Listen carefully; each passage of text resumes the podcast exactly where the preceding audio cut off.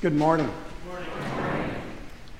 You know, if Abraham had been a little more persistent or widened his search, he would have ended up at the cross, where one died for all. Before the uh, service this morning, some of us were talking about uh, teachers who had had an influence on us uh, as we were growing up. And I remembered that when I was in the first or second grade, I had a teacher uh, who, every time we were about to, she was about to introduce a new or important uh, topic, she would say, Now, put on your thinking caps. And it occurred to me that might be a good idea to say this morning. Put on your thinking caps.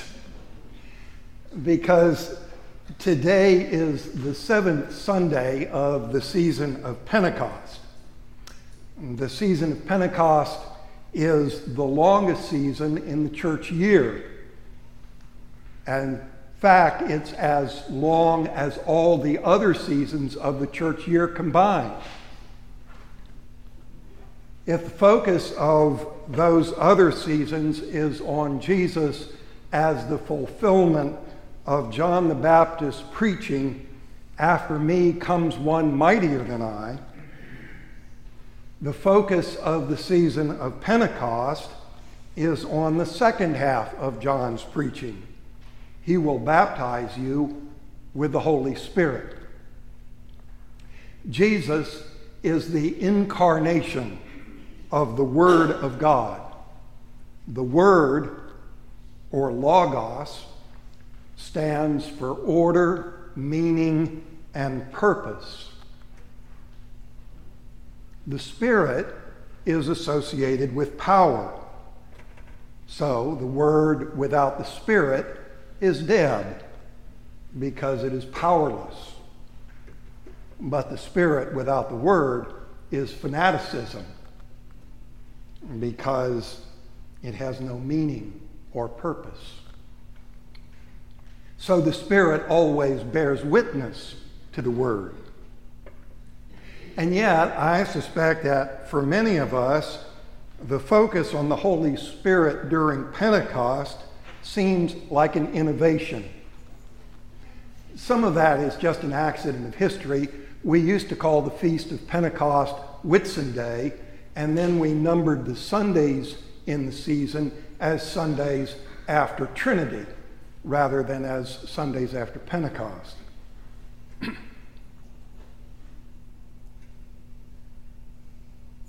but I think also the very word Pentecost evokes for us Pentecostalism or Pentecostals. And the Holy Spirit we associate with charismatic gifts of tongues or prophecy or miracles. In fact, I imagine that for some people, the Holy Spirit just sounds a little spooky. That's really not unreasonable. The word for spirit, ruach in Hebrew, pneuma in Greek, and spiritus in Latin has the basic meaning of wind or breath. And so it was first translated into English by the Old English word ghost, which means wind or breath, as in a gust of wind. And then ghost became associated with the spirits of dead people or spooks. The 1979 Book of Common Prayer that we used has clarified the church's teaching by using the more familiar and less spooky word Holy Spirit instead of Holy Ghost. Be that as it may, what do we believe about the Holy Spirit in the life of the church, which is the focus of the season of Pentecost? Well, to begin with, we believe that the Holy Spirit is the Lord, one of the three persons of the Trinity, who proceeds from the Father and the Son, and with the Father and Son is worshiped and glorified. Further, we believe that the Holy Spirit is the giver of life. The book of Genesis says that God breathed into Adam, and Adam became a living being. And St. Paul says if the spirit of him who raised Jesus from the dead dwells in you, he who raised Christ Jesus from the dead will give life to your mortal bodies also through his spirit that dwells in you. So, we believe that the Holy Spirit, as the divine breath, has spoken through the prophets and inspired all holy scriptures to be written for our learning and cleanses the thoughts of our hearts so that we can perfectly love and worthily magnify his holy name. The Holy Spirit is also the Spirit of truth. When Jesus told his disciples that he would pray the Father to send the Holy Spirit, he called the Holy Spirit the counselor because the Holy Spirit is the Spirit of truth whom the world cannot receive. And he promised, when the Spirit of truth comes, he will guide you into all the truth. This is why we celebrate Trinity Sunday on the first Sunday after Pentecost, because the doctrine of the Trinity is the ultimate truth, as it is the truth about God. But there are other truths. There are truths of life, truths of the mind,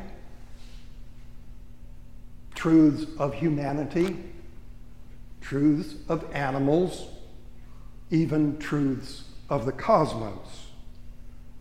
These are the truths of biology or psychology or anthropology or zoology or cosmology.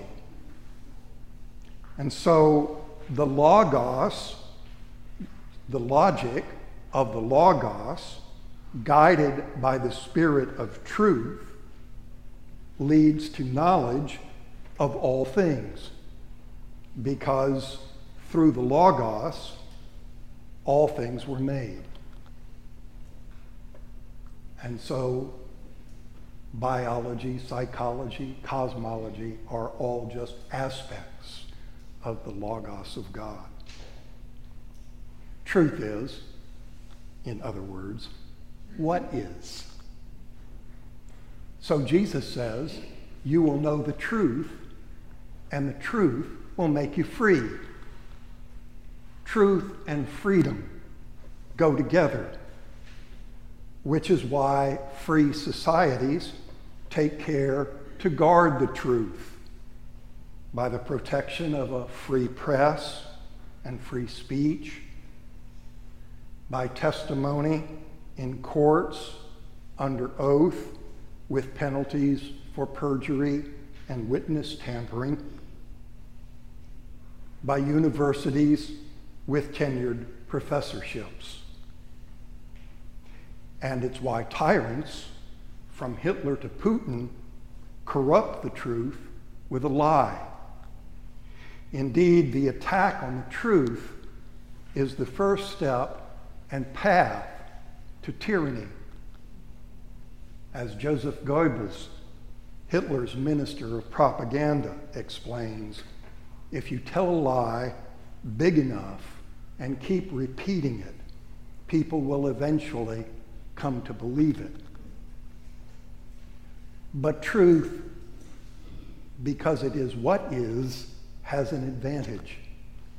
So Goebbels explains the lie can be maintained only for such time as the state can shield people from the political, economic, and or military consequences of the lie.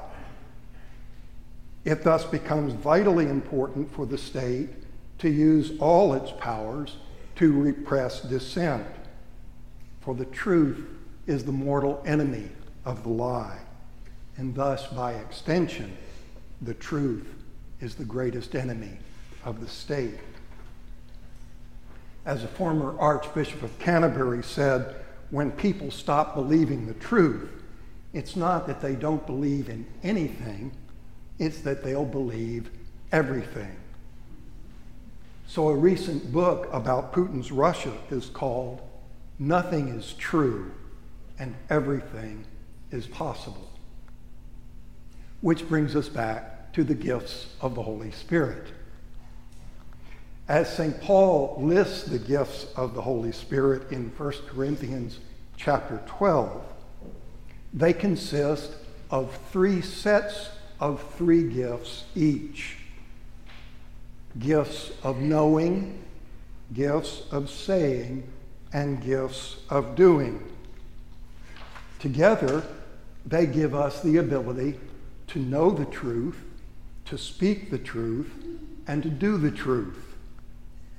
Which is why, in the Episcopal Church, we take care that every baptized Christian, when they are ready and have been duly prepared, will be presented to the bishop, who will pray for the gifts of the Holy Spirit to confirm our faith and empower us for God's service. Finally, the Holy Spirit is the Spirit of Jesus. And so the Holy Spirit is the Spirit that overcomes the world. For he who is in you is greater than he who is in the world. After his resurrection, Jesus told the disciples to remain in Jerusalem until you are clothed with power from on high. For John baptized with water but before many days you shall be baptized with the Holy Spirit. So, this is why the season of Pentecost is important. Without Pentecost, Christianity would still be good news about Jesus. Pentecost means that Christianity is also good news about us. St. Paul says, For freedom, Christ has set us free.